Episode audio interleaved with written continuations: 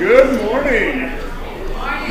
It is uh, good to see you all this morning as as we come together, and uh, good to see it. You know, I was I knew we had lots of folks who were going to be out of town this morning. I didn't know that I'm going to have to come preach from over on this side today because uh, I'm looking at like it's almost crickets between uh, between me and Cheryl back there. So, uh, but it is good to see you all this morning as we come together, and uh, one more over there. I invite you this morning, if you would uh, join with me in our prayer as we begin our time of worship. Come, Holy Spirit, come show us how we can be the spiritual heart of this community. Amen. Let us pray. God among us, we gather in the name of your Son to learn love for one another. Turn our feet from evil paths, our hands from shameful deeds, our minds to your wisdom and our hearts to your grace. Amen. And now it's time for our children's message, and Henley has a message just for them.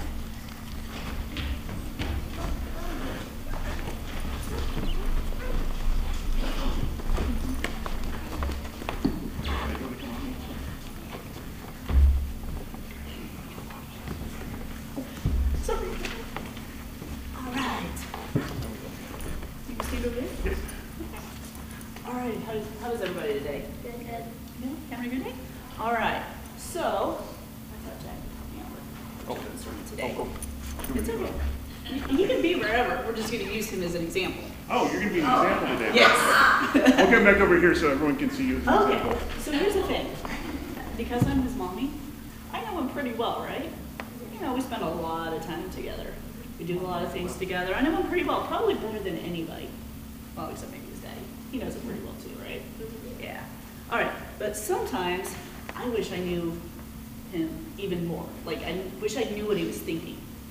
Because he's pretty little, and he can't tell me what he's thinking a lot of times, can he? No, because he doesn't know how to talk yet.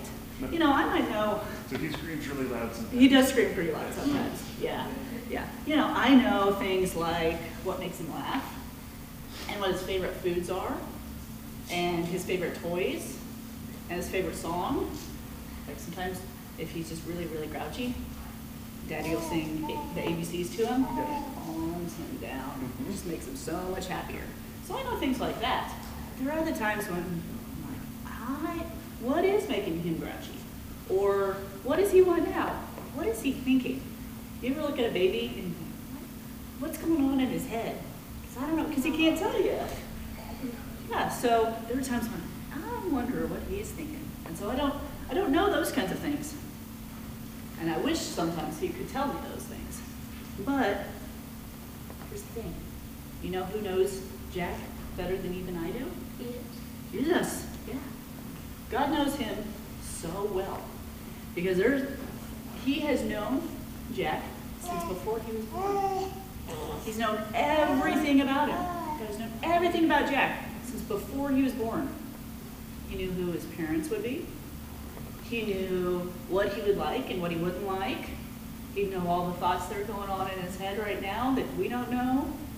He knows what he's staring at and what he's looking at. He knows all the things that still haven't even happened to him yet. He, he knows the things that he'll do when he gets bigger. He knows the things that he'll like to do when he's your age. Things like his hobbies, or if he's gonna like to play video games, or read books, or stuff like that. You guys like playing video games? Yeah. I bet he will too. So he'll know those kind of things. He already knows who Jack is gonna be when he grows up, what he's gonna like to do, what he's gonna do for his job, who his friends are gonna be, what his family is gonna look like when he's an adult and bigger than you guys. God knows all of those things already. Everything that's gonna happen in his life, he already knows all those things. And I like knowing that. I like knowing that God has everything planned out for him and knows all the things that are gonna happen. Because, you know what? That means he already, he also knows everything that's gonna happen in my life. All the things that I'm gonna experience in my life, all the different questions that I have, things that I wonder about in my life, he already knows. So when I get worried about things and I'm like, okay, God, what am I supposed to do here? I don't know what's going on. What's, you know, I get frustrated about something, or I wonder about something, or worried. I know that God's got it under control. He already knows exactly what's going to happen. He said, and, you know, when I pray, He tells me, don't worry about it. I've got it under control. I already know everything that's going to happen, and you're going to be fine. So I know that I don't have to worry, because God already knows. Oh, pretty cool, huh? Pretty cool. And then the same thing is true for you guys. Mm-hmm. God already knows everything that's going to happen. And so, just when you're in a pickle, when you're in a tough spot, just think about that. Okay? Think about God's already got this under control. He already knows everything that's going to happen, and I'm going to be all right because He's got me. All right? You want to say a prayer with me? All right, let's say a prayer. Repeat after me, all right? Say, God, God, thank you for knowing everything about me. thank you for knowing everything about me. Thank you for taking care of me, Thank you for taking care of me, even when I don't know. even when I don't know. Amen. Amen. All right. As we uh, come together this morning, I invite us to uh, share uh, um, in this time of offering our joys and our concerns and, and uh, all of those things that are going on. And, uh, I don't have too many in front of me this morning, but I'm sure you all probably do. Have any joys or concerns that you'd like to share this morning? But let's take this time uh, to give of ourselves to God. And then when the music finishes, I'll offer a few words of prayer, and then I'll invite you to join, join with me in the Lord's Prayer. Let us make our offerings today.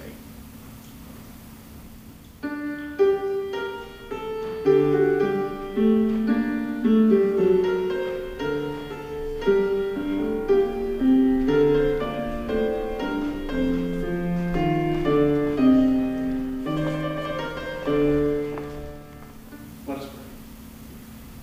Gracious and loving God, we give you thanks as we come and we gather here today, as we gather for this time of worship, as we come together as a community of faith, as you have called us together to be your people. And it's not just that we gather for worship, but as you have called us together, we're the place where we can come and be with one another, share our experiences, share who we are, the good and the, and the bad, where we can celebrate and rejoice, but where we can also uh, uh, support and encourage and help through uh, all of the things that happen and take place. And so, Lord, we are grateful to be here together in this day. And as we do so, we lift up our worries and our concerns along with those things that we are thankful for.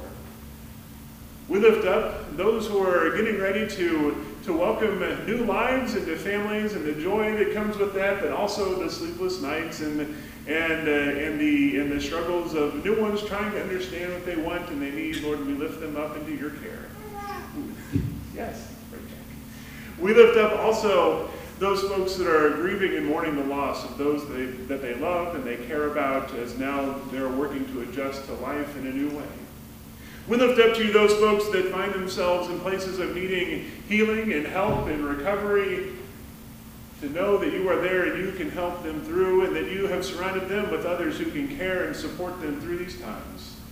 We lift up places close to home and far away where folks are hurting and struggling, that need wisdom and support, that often need courage and strength to do what is needed to make changes that are necessary. Lord, be with them as they go and they do that work. Be also with those that are working to suffer, suffer that are working to recover from and having suffered through disasters, man-made and natural. Lord, there is so much that is going on around us that needs your care, that needs your presence. And Lord, we know that as we lift our prayers up, that you call on us. Help us to hear your voice. Help us to know what you would have us do, that we may be your hands and feet in this world, that we may know what we can be, so that we may offer your love and your strength through our words and our actions and how we live our lives, that others will find you and know that you are present with them.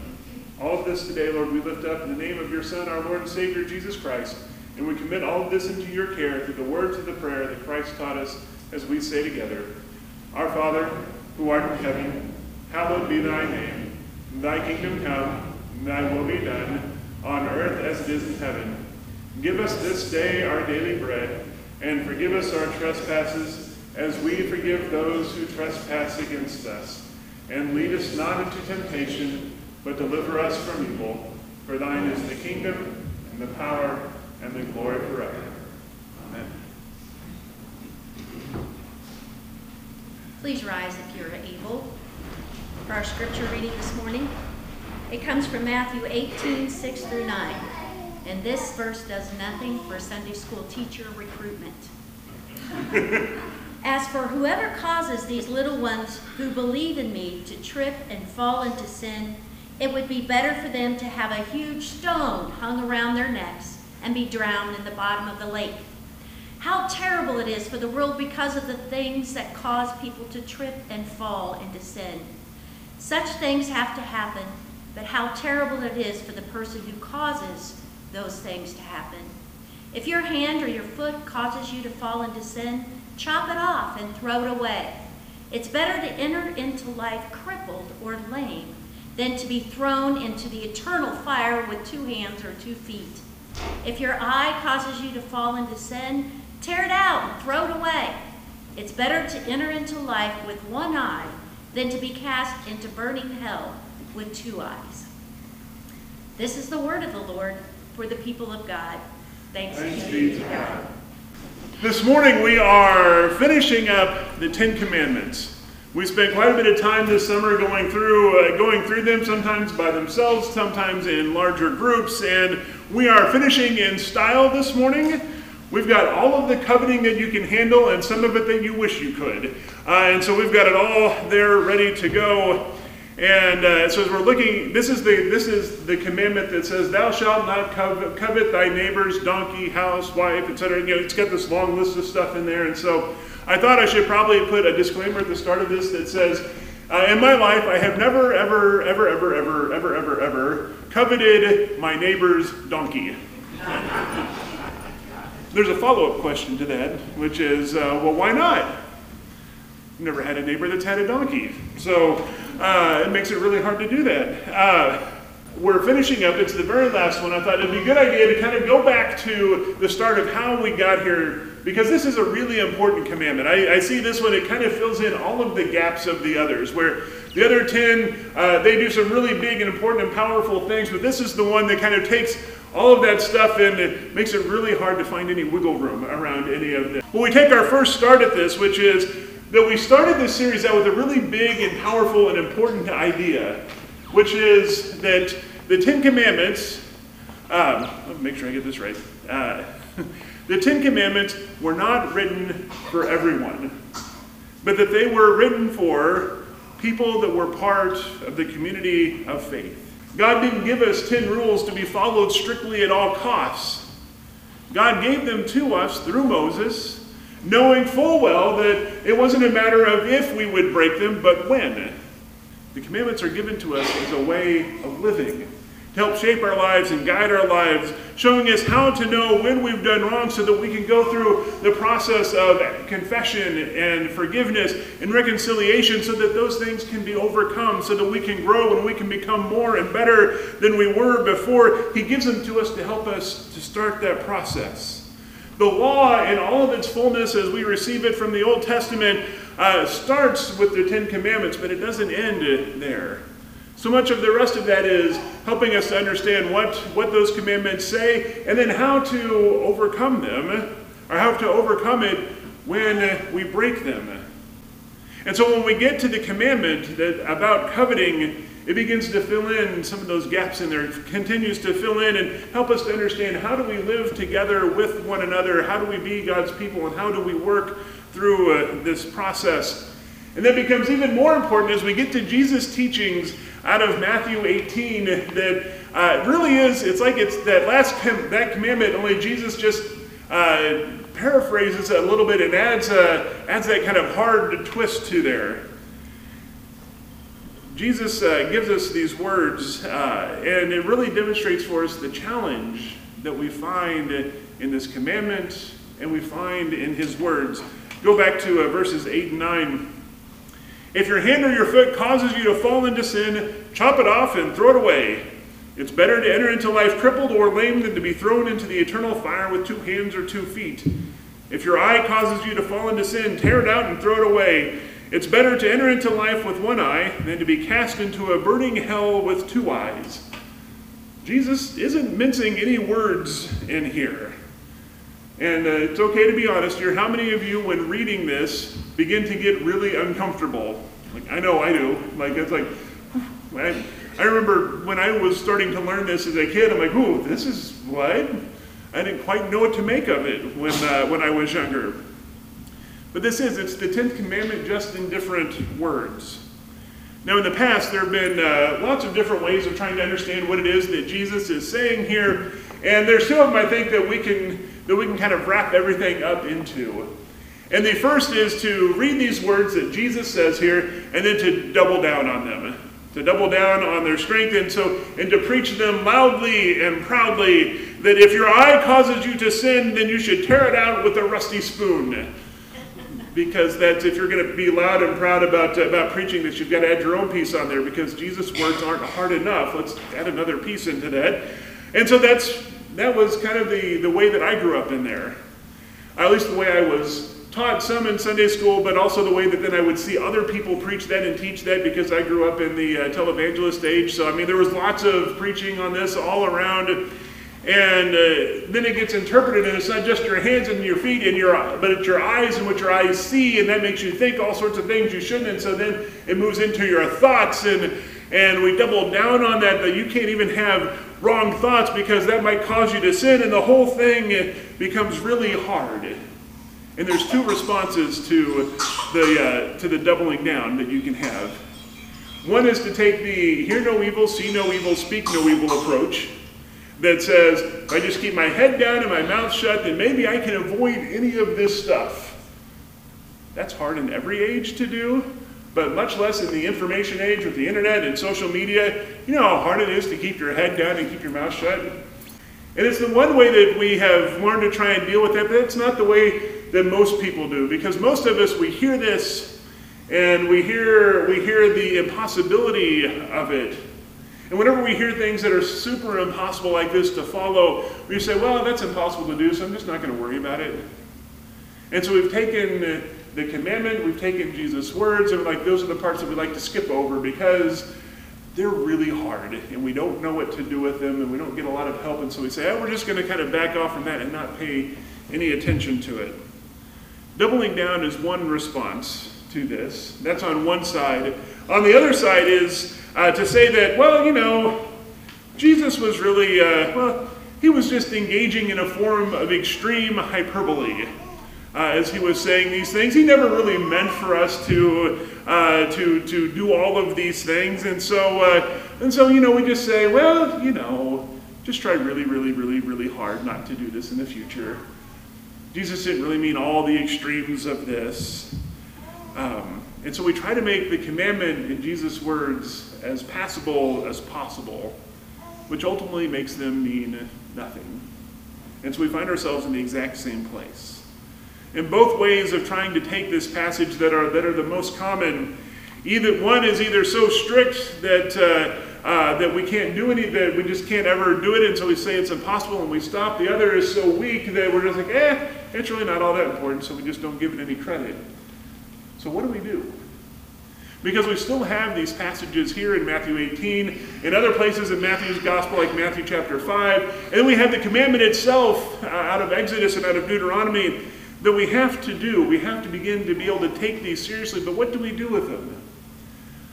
On the one hand, I do think that uh, Jesus was engaging in a form of hyperbole to get our attention. Um, and we know, um, and uh, uh, to get our attention, to help us to see what it is that uh, the danger that we can fall into. Because the sin that we're talking about here, it's the most dangerous one. It's the one that can lead us into all other sorts of sin, and that is coveting. But we have to begin to think through well, what does that actually entail for us? So let's put all this together. Um, when we come down to it, we've got to know well, what do we mean by coveting? And here's one of those times when semantics are really important, where, where we really need to take some time to reflect on and to understand what we're doing. Because to follow the commandments means we have to be active in doing it. Now, this is a different kind of active than uh, in just treating them as rules. And if we're just treating them as rules and we're just looking to check all the boxes and make sure I haven't done all of these things, but we remember the story of the rich young ruler who came up to Jesus and said, Well, Lord, I've kept all of the commandments, I've done all those things. And then Jesus says, Well, go and sell half of all your possessions and give it to the poor. And he says, Whoa, whoa, that's a ship too far there, Jesus. I can't, uh, I can't handle that one. This is a different kind of active faith. It's one that instead asks us to reflect on the things that we're doing, to ask ourselves why we're doing those things, uh, to ask is, is it right? Is it good? To ask ourselves, how do other people see the things that we're doing? Do they see them the same way that we do, or do they see them differently? If they see them differently, does how does that work? How do we begin to put these things, these pieces together? Does it mean that when I'm, I'm doing things wrong if someone sees it differently, or is there a bigger discussion we need to have? And it sounds like a lot of work to do that. And it is. But it's also the kind of work that we normally do. We normally go through our lives asking ourselves these questions How are we doing? Why are we doing the things that we do? Sometimes we don't think about it, but if we're doing well, we are asking those questions. If we're not, then we're letting other people make those decisions for us. And we all kind of know how what happens with that when we let other people try to answer those questions for us. It doesn't always go very well. And so it's better if we do it ourselves. Take an example of, uh, of coveting, and then the way that I was taught, because you've got to take it that next step farther, is that any stray thought that you have can cause you to sin, cause you to fall into sin. So you've got to keep control of all of your stray thoughts, even. Some things haven't changed since I was that tall. I live in my head a lot, so I have lots of thoughts all the time, and I like to people watch. We spent part of yesterday at River Market in Kansas City. Now, it is not quite people of Walmart levels of watching people, but sometimes it can be close. And so there are lots of thoughts that go through your head. And so it becomes kind of a challenge to put all of these pieces together. And so if I were to follow that strict understanding that I that, that I learned growing up, I would spend all of my time confessing of thoughts that I might have had, some of which I don't remember, but I'd be really worried about that all the time. The question we have to begin to answer for ourselves is how many of those thoughts are just stray thoughts or just harmless daydreams, and how many of those are actually coveting? Let's go back to my neighbor with the non existent donkey. Uh, you know, let's, uh, uh, let's say that non existent donkey got out and it was over in my yard, and I've been looking at that donkey saying, you know, I could really use a donkey. I don't know what for. Emily would probably look at me really weird. But uh, say we had that donkey came in, he was in my yard, and I go, well, that donkey's in my yard now, and, and uh, uh, possession is nine tenths of the law. So, you know, hey, you know, this could be my donkey now, right? Now, in reality, what I would do is I'd take him back over to my neighbor because it was not any, it, it was just a fleeting thought, a daydream, not of anything of any importance. I'm like, no, I'm going to go give this donkey back to my neighbor. One, I don't know what you feed a donkey. Imaginary corn? I don't know what goes with that, but it, uh, uh, what we, but that's kind of how that works. Now, on the other hand, if I had taken that donkey and I looked at it and I see my neighbor over there and, and I think to myself, you know, there are a bunch of different ways I could get a hold of that donkey. I could, uh, you know, I could go uh, uh, let out the gate. He could get out. Maybe I start having some thoughts about what I could, uh, how I could convince or confuse my neighbor about this, and and then we're starting to get into territory that is coveting, that could lead me into into doing things that aren't right, that aren't good, that could cause harm to myself, could cause harm to my neighbor, could cause harm uh, to everyone that gets involved in that. That's all of a sudden now we have gone into a place where this is where we are actually sinning, where we are beginning to covet, where it's no longer just a fleeting thought or a daydream, but now we've entered into a place where real problems can come. Which is why following the commandments has to be active work. Because we have to know is this something that actually could be covetous, could be leading us into a place that we don't need to go, that if we follow this out, we could find ourselves in some trouble, or is it just a flight of fancy? Take uh, as another example, has anyone ever daydreamed about winning the lottery?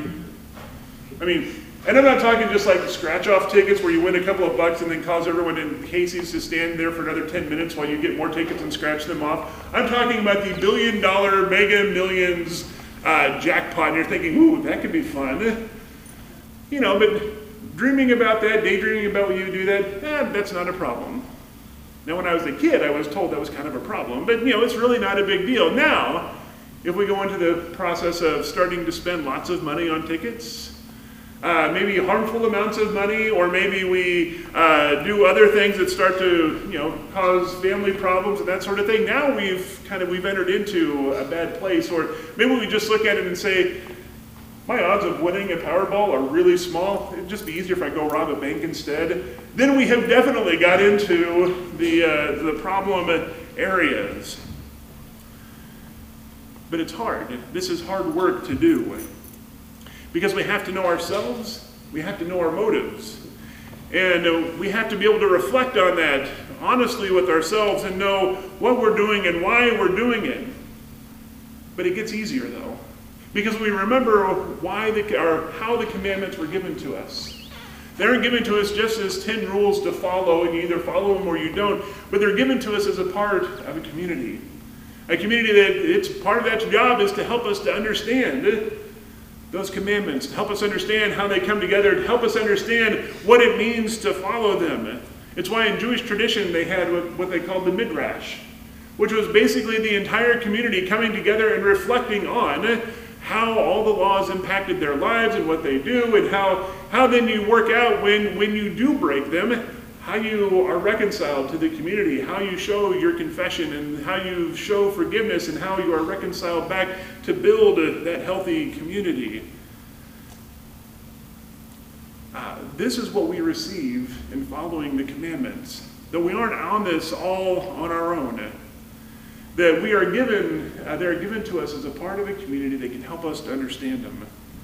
And they help us to follow them and help us to recover when we break them. And, uh, and even though it's active and it feels hard to, to do that, it's better than the alternative because we're sharing it with one another.